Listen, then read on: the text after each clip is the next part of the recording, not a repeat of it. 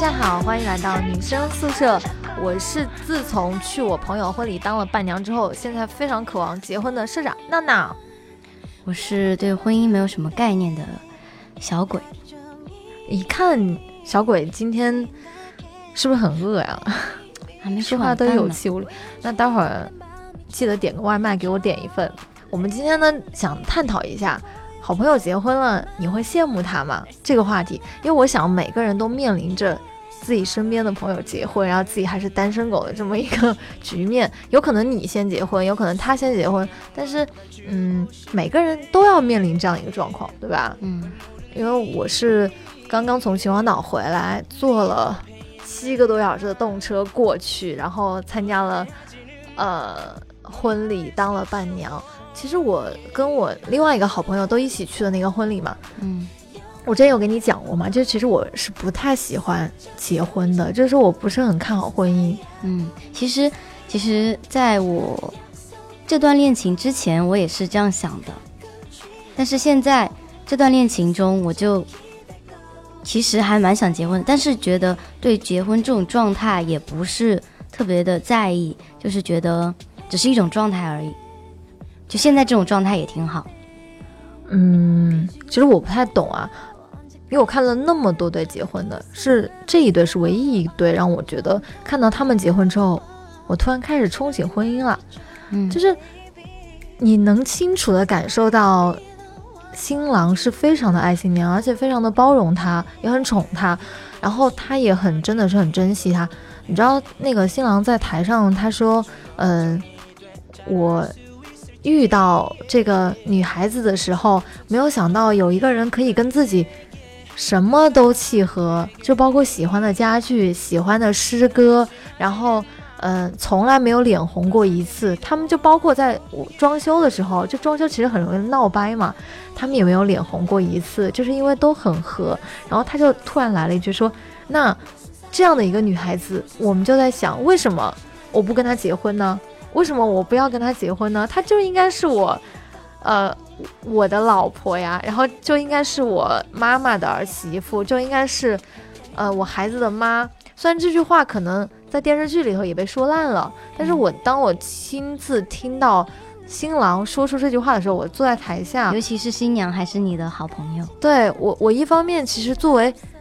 像家属的那种嘛，就是一方面家人在考验，就就就是你会去观察这个男的，你你不能说是完全对他放心嘛，你就每天都在观察他到底是不是真的好。那另一方面呢，我有偷偷的抹眼泪，你知道吗？就老泪纵横那种。然后就，嗯，我就跟我朋友说，我说，哎，好想结婚啊！我那个朋友也是，他从来没有谈过恋爱，但是他就跟我讲，他说这一次我真的好想结婚啊。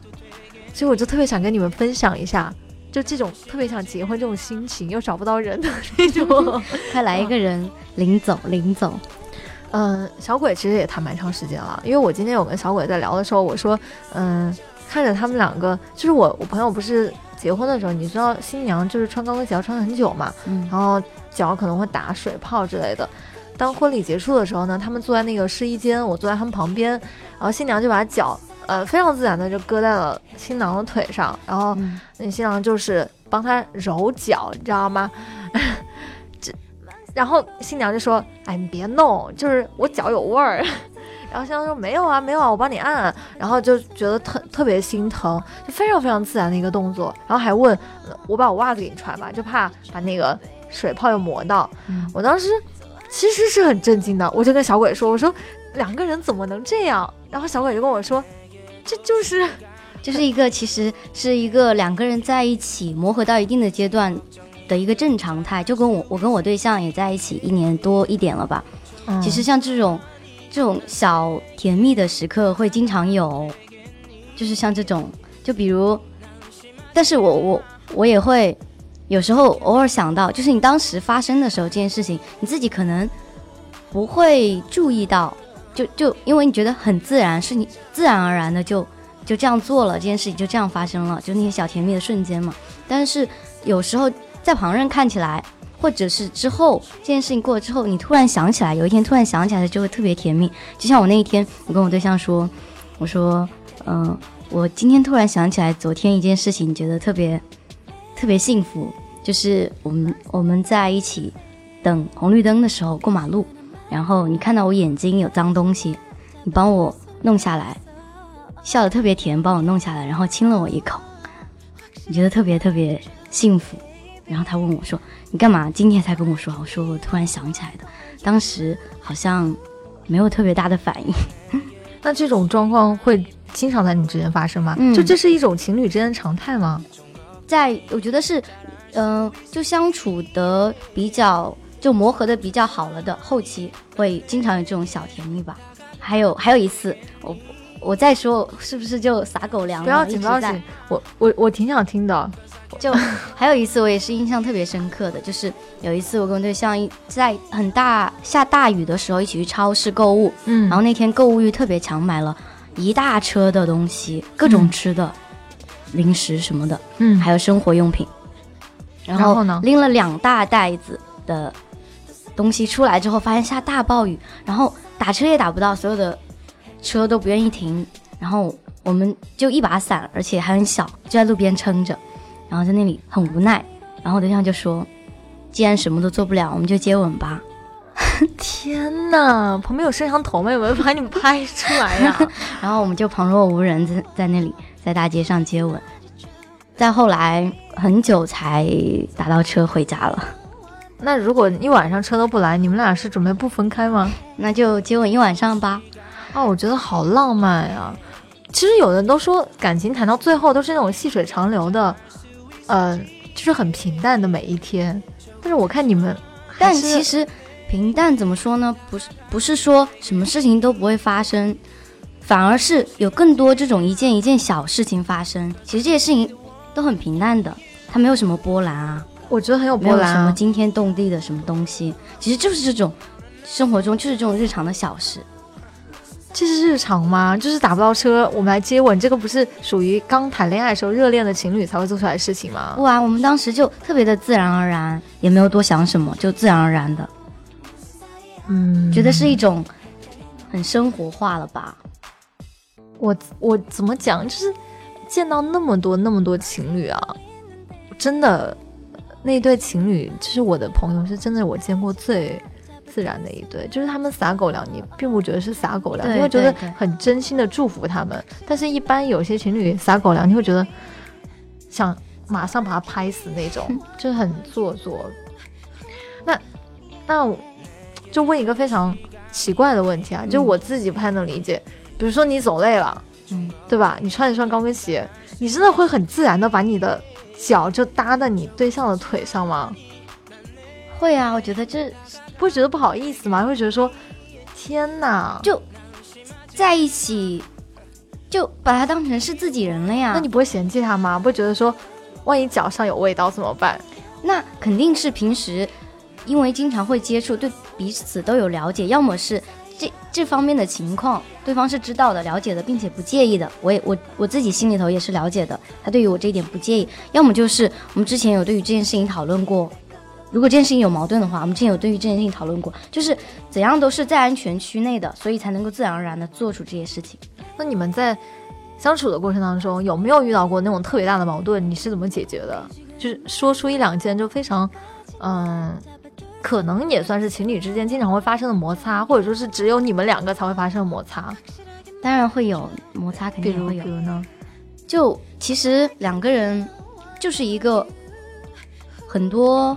因为你两个人相处，肯定会有自己的点和另外一个人的点。对，就比如说你们经常会因为什么事情而摩擦，倒不一定会经常啦。就是你你这个点，你只要对方清楚了，或者那下一次就不会再因为这个点而吵架了。对，是哪个点？你们曾经就哪个点吵架？比如之前，其实我我是一个很介意，就是我说他，我说说他吧。他会哎，他今天会来听这个节目吗？嗯，我可以推荐他来听哦，可以。就他是一个很容易失眠的人，嗯，然后他到了晚上，刚开始的时候他经常失眠嘛，我会陪着他，就不管他睡多晚睡，我会一直陪着他，即使特别困啊，也会陪着他。然后我们也想过很多治疗他失眠的一些方法，像是。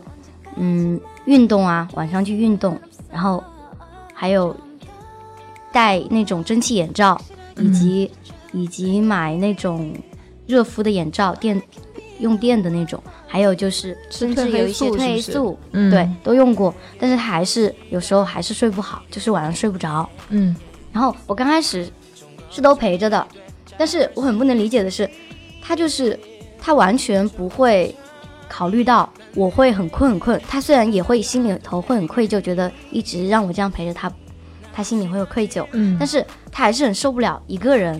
就如果我睡着了，我太困了睡着了，他就会很受不了，很受不了。我就我当时我一开始是很不能理解他这一点的，觉得他怎么这么不能体谅我啊？我都能很体谅他陪他陪他晚睡，那他为什么一点都不体谅我？我不小心睡着了，他还要生气，就你内心的 OS 特别多。，对，那你当时有表现出来吗？就你有我跟他说有跟他说的，是很激烈的争吵吗？也不算，就是我会跟他心平气和的谈这件事情。嗯我说我觉得有点委屈，啊，你为什么都不能体谅我呢？然后，然后后来我才慢慢理解到，就是，就是这是他的点，他觉得晚上，晚上他很受不了晚上一个人睡不着的时候一个人，他特别特别受不了，这种受不了甚至超过了，超过了他对我的体谅，就这个点，就相当于就也就是说，他可以允许他自己先睡，你后睡，他不嗯允许，他不能允许他还没睡的时候你就睡了。嗯，其实他对于这个点的 care 的程度，相当于我把他抛弃了的这个程度。哦，这就是他的点，他完全忍受不了晚上我比他先睡，把他一个人丢在那里，他觉得就是一种抛弃，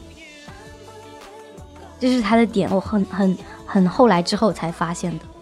哦，那我我可能会发飙哎，如果是你的话，嗯，没有没有，对，就是如果我是你的话，就是嗯。我还是觉得你还是很喜欢他的嘛，嗯，就是可以包容他嘛。嗯就如果是我的话，呃，我第一个是其实受不了，就是为什么我一定要陪，对吧？就我已经很困了，那我要睡，你不能拦着我，对吧？然后第二个是，如果另一半会打鼾的话，嗯，那真的是要捂死他。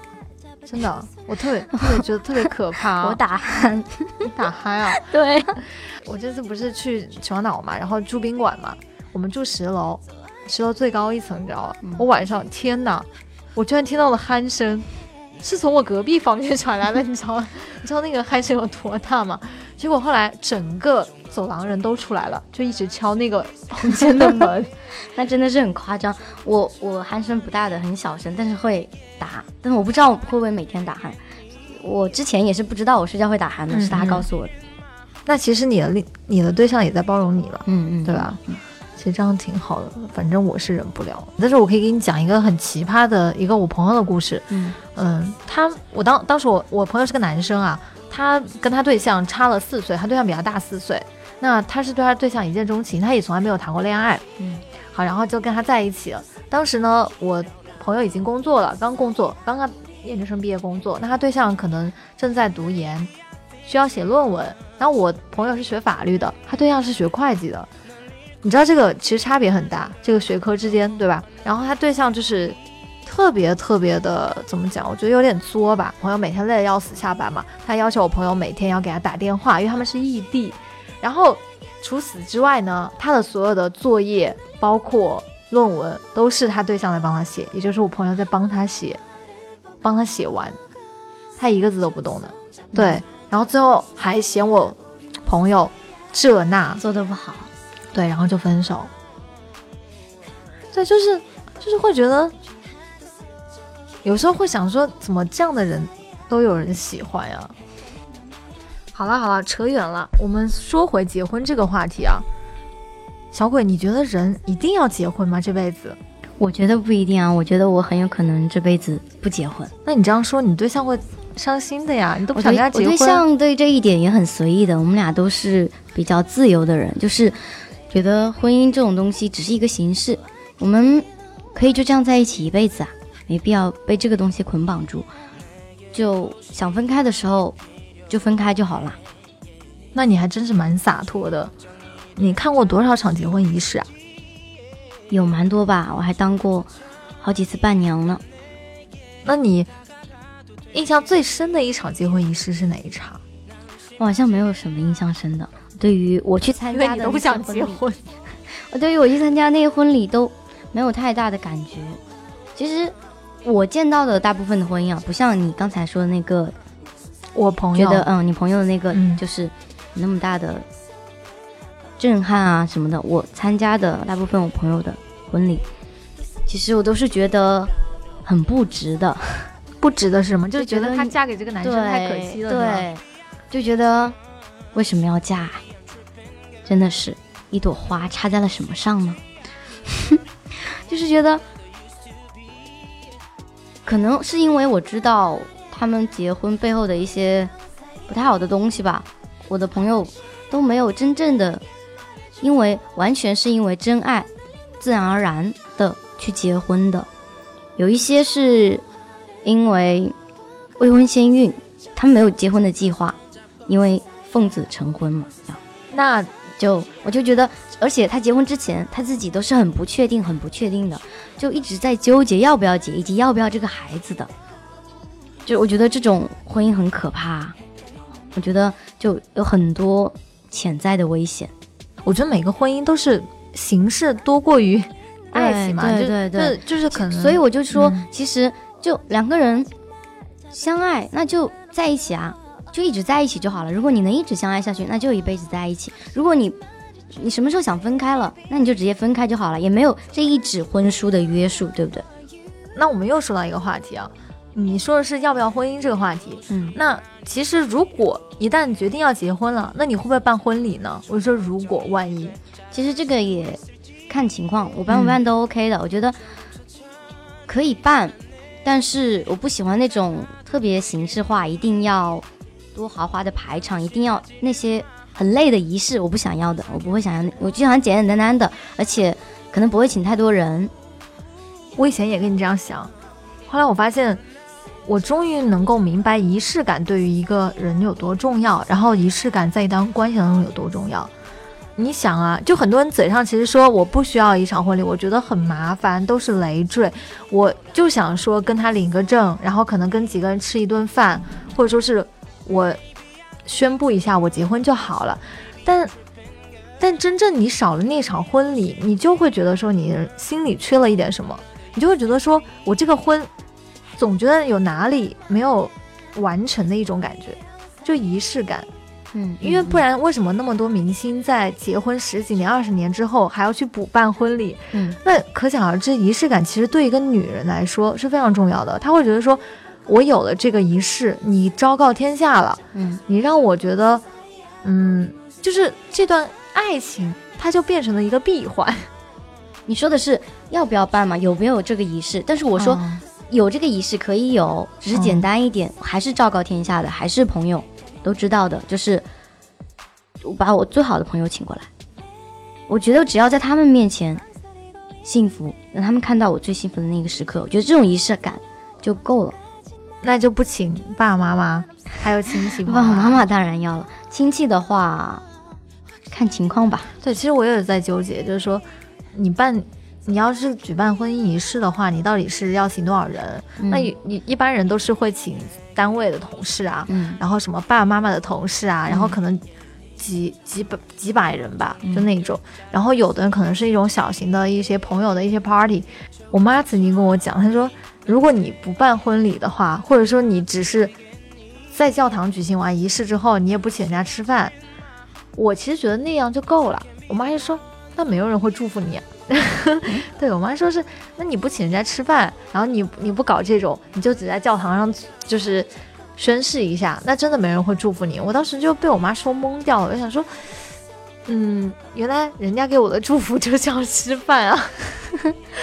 是在敬酒中吗？嗯，在酒桌上的敬酒中。那我又觉得有时候这个仪式吧，大家都不想被这个仪式所累。但是有时候想想吧，怎么讲，就那种办的太传统，又觉得很无聊，又不是自己想要的嘛。嗯。但是办的太过新潮，其实别人也接受不了。太过新潮指的是？对，就比如说是像那种美国那种嘛，他们婚姻不就是一般会。呃，结婚的时候会有那种 party 嘛，对吧？就是呃，举行完仪式之后，大家在一起自助餐嘛，然后中间会有一个大的舞池，那可能新郎新娘还有一些呃朋友都会跳舞，然后还有节目表演，这就是一种类似于聚会的形式嘛，对吧？那在中国其实很难实现。是的，中国人不会去跳舞的。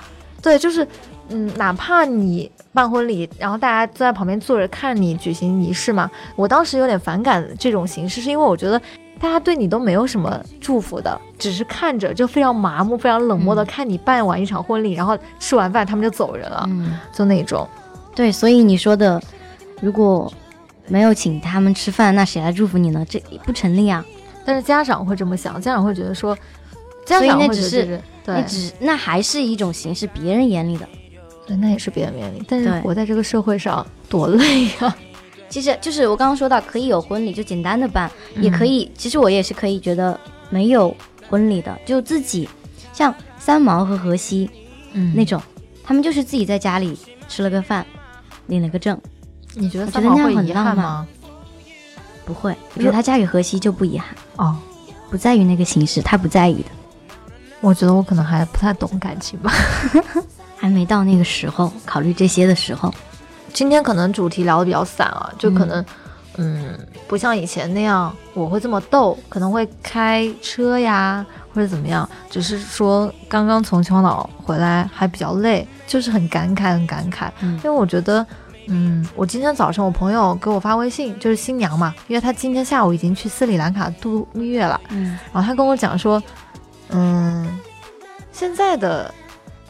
跟二十岁的他已经不一样了。二十岁的时候渴望轰轰烈烈，就飞蛾扑火，就一定要那种激情四射啊！就是，呃，两个人不闹出一出偶像剧，就觉得这个爱情是白来。但是现，但是在他没有遇到他先生之前啊，嗯，他也已经到了二十五六岁的时候，他会觉得说他已经看破了，也不想要说要那种飞蛾扑火的爱情。然后他先生就出现了，他觉得他跟我讲，他说觉得细水长流，呀，就是遇到他先生是一种特别大的一个福气，他这样讲。对我我我是觉得每一个阶段的爱情都不一样吧，因为小鬼比较小嘛，所以虽然小鬼的心理年龄比较成熟，但是我想，嗯，二十岁或者是二十三岁以前的女孩子跟二十六七岁的女孩子对待爱情。那个心态完全是不一样的，嗯，对，就像你们现在可能还会说在雨中 等等车等不到就接吻，但但我可能就是我要是等不到车，我可能就会发火，对，就是想说我怎么连个车都叫不到，就这样。发火也没有用啊。那你发完之后呢，就自己会想办法去解决啊。对啊，当时想过很多办法，解决不了呢，解决不了我走回去啊，很远，而且东西很重。嗯，那也不会去接吻。我我我真的是很羡慕小鬼现在这种年轻的状态，就不会想着说，嗯，会不会想到婚姻这样的事情啊？也不会想说朋友结婚啦，会不会想要结婚？但是我觉得时间真的是个很神奇的东西，哪怕二十岁的时候信誓旦旦的说着我不想结婚，可能到了三十岁这个节点会变。对你你你就会觉得说，哦，原来其实婚姻有一个人跟你结婚也不错。这样，可能到一定的年龄就特别想要一个依靠，而且希望那个依靠是像是有有一定的束缚的，它不是那种随便能够容易失去的。不像我现在说，那不爱了就分开就好。可能你三十岁的时候就不想要这种分开的自由。你这样，我想到了一件事情，就就像当时我们在学校里，对吧？然后住宿舍，然后。有时候可能有的人回家住嘛，就会觉得哎，爸妈管的太多了，然后宿舍舍管在管，对吧？就会在想说，什么时候我能自己拥有一间独立的房子，我自己住，我自己可以没有任何人管我，也不用管我几点钟回家。那等到工作之后呢，终于有了自己的房子，就是租了房子，那特别自由。你晚上可能三点钟睡觉都没人管你，然后你可能玩通宵都没人管你。但是这个时候，我会有点慌了，我会觉得这种自由。太难受了，就是你会觉得没有人管你了，就自己就是多了自由，但是少了一种被重视的感觉，就可能有点什么被虐倾向。你有这种感觉吗？其实我觉得还是跟性格有关系吧，这一点。我我是一个喜欢一个人住比较自由的人。就我在大学的时候，也一直特别想一个人住，一直都很想工作，很想搬出来一个人住，一个人生活。到现在我也是啊，我也是特别喜欢一个人住，一个人生活。虽然嗯，跟我对象一起住了，也很喜欢两个人的状态，但是就是刚毕业的时候，我一个人住了很久的嘛，我也是很享受那种状态，从来没有想过想要被束缚、被管，不会，就是觉得还是跟性格有关系吧。那我真的是老了，对，你觉得是跟年龄有关系？对，我觉得是跟年龄有关系，就真的是啊，可能快到二十五六岁这个时候，你就特别想出现一个人，他既可以给你自由，又可以给你一定的约束力，而不是让你一个人，就是你。其实你想要的是依靠，嗯，可能吧。心理老师小鬼又出现了。你看，我上周还在想，我纠结要不要谈恋爱，这周就已经想要结婚了。你说，人真的是发生特别大变化，可能再多几场婚礼的刺激，我可能就直接闪婚了。嗯，有可能。对对快来个人领走吧。我们我们嗯，那我们关于婚姻的话题就到此为止。嗯，可因为两个人都没什么经验，只是我可能去参加了一场婚礼，然后又有感而发的感叹了一下。说说你们家猫吧，不然。我们最后对吧，在节目最后说说你们家猫，因为最近不是很流行吸猫吗？我都不知道吸猫是什么意思。吸猫就是玩猫啊，撸猫啊。那为什么会叫吸这个词？上瘾啊，啊，就跟吸鸦片一样。对啊，上瘾啊，撸猫上瘾啊。没有养过猫吧？我看就 没有养过。我没有养过，外婆养过。猫很喜欢磨爪子，所以我有点怕它们。对，因为因为猫它其实你看起来毛茸茸的嘛，但它其实很瘦的，就你就是你摸它的肚子那一块，你会摸它骨头的，就它的。那你家猫太瘦了吧？我家猫摸的全是肉呢，是吗？我摸到的猫都是看起来毛茸茸啊，但是你你摸它的整个身体，你就会摸到很清晰的骨架。嗯，清晰的骨架是因为它四肢嘛。它肚子那里你也能摸到，嗯，就是它的背，它的背也也很多，是的，是的，我就吓到了，我觉得这个生命太脆弱了，就是猫太软了，我我害怕我主要是软，我觉得重点是就是力气，我怕我力气一大，它们就会死掉，对，所以我特别害怕。那你以后怎么养小孩啊？小孩更加弱，小孩比猫更加软，嗯，稍微好一点吧，猫更小只一点，真的怕哎，你怕什么？猫我觉得。特别舒服啊，你就抱着它很软啊。我我今天小伟还跟我讲过，他可以有来生的话，他想做一只猫。是的，觉得猫特别爽，特别懒，因为我特别懒嘛，就天天躺在家里吃了睡。当然不是猪啊，猪太丑了。你知道你讲 猪会把你杀了。首先要好看，首先要好看，然后再懒。我觉得猫最合适不过了。嗯，下辈子要做一只猫。就我想到了《蓝色生死恋》里头，下辈子要做一棵树，树多累啊，还要自给自足，猫主人喂就行了，而且还不用讨好主人。那你们家有两只猫是吗？一只叫大狗，一只叫悟空，对，是不是很潮？你怎么不说叫猪八戒呢？为什么叫猪八戒？这么难听的名字，我怎么会取呢？大狗是一只折耳。它就特别大，特别肥，就摸到全身都是肉的那种。然后，就其实它还蛮有点蛮危险的，它会咬人，比较凶，不太爱人摸它。猫一般不咬人吧？所以它是大狗啊。哦，就是因为它爱咬人，它不抓人，爱咬人，被它咬过好几次。它特别大只，就比较难驯服，它还蛮危险的，也不太喜欢别人碰它，就摸几下可以。再摸就气了，就所以在这里就看出小鬼它其实性格当中也有一部分那种征服欲，因为宠物其实跟主人的性格是像的，要不就是像，要不就是体现主人的某一某一种欲望。就比如说你你们家大狗特别难折征服，对吧？你就非要养它，就证明你有很强的征服欲。没有，我可我其实不想养它的，我对象想养它。因为你看我，我就不喜欢这种特别。对我爱理不理的那种猫，我就比较喜欢像斗牛梗啊、蠢萌的这种，还有你喜欢，你喜欢狗？我又不是喜欢狗，我就喜欢肉屁屁。哦，啊，你知道，就那种，呃，小小屁屁一一颠一颠的那种，嗯，特别可爱，就软软的。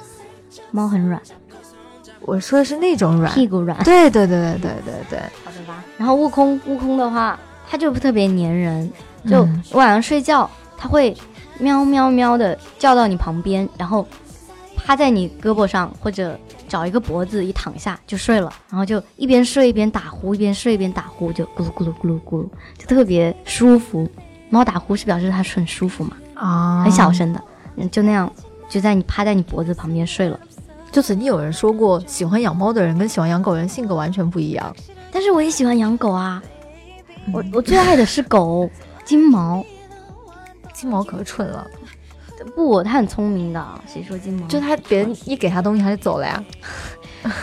那吃完就回来了呀。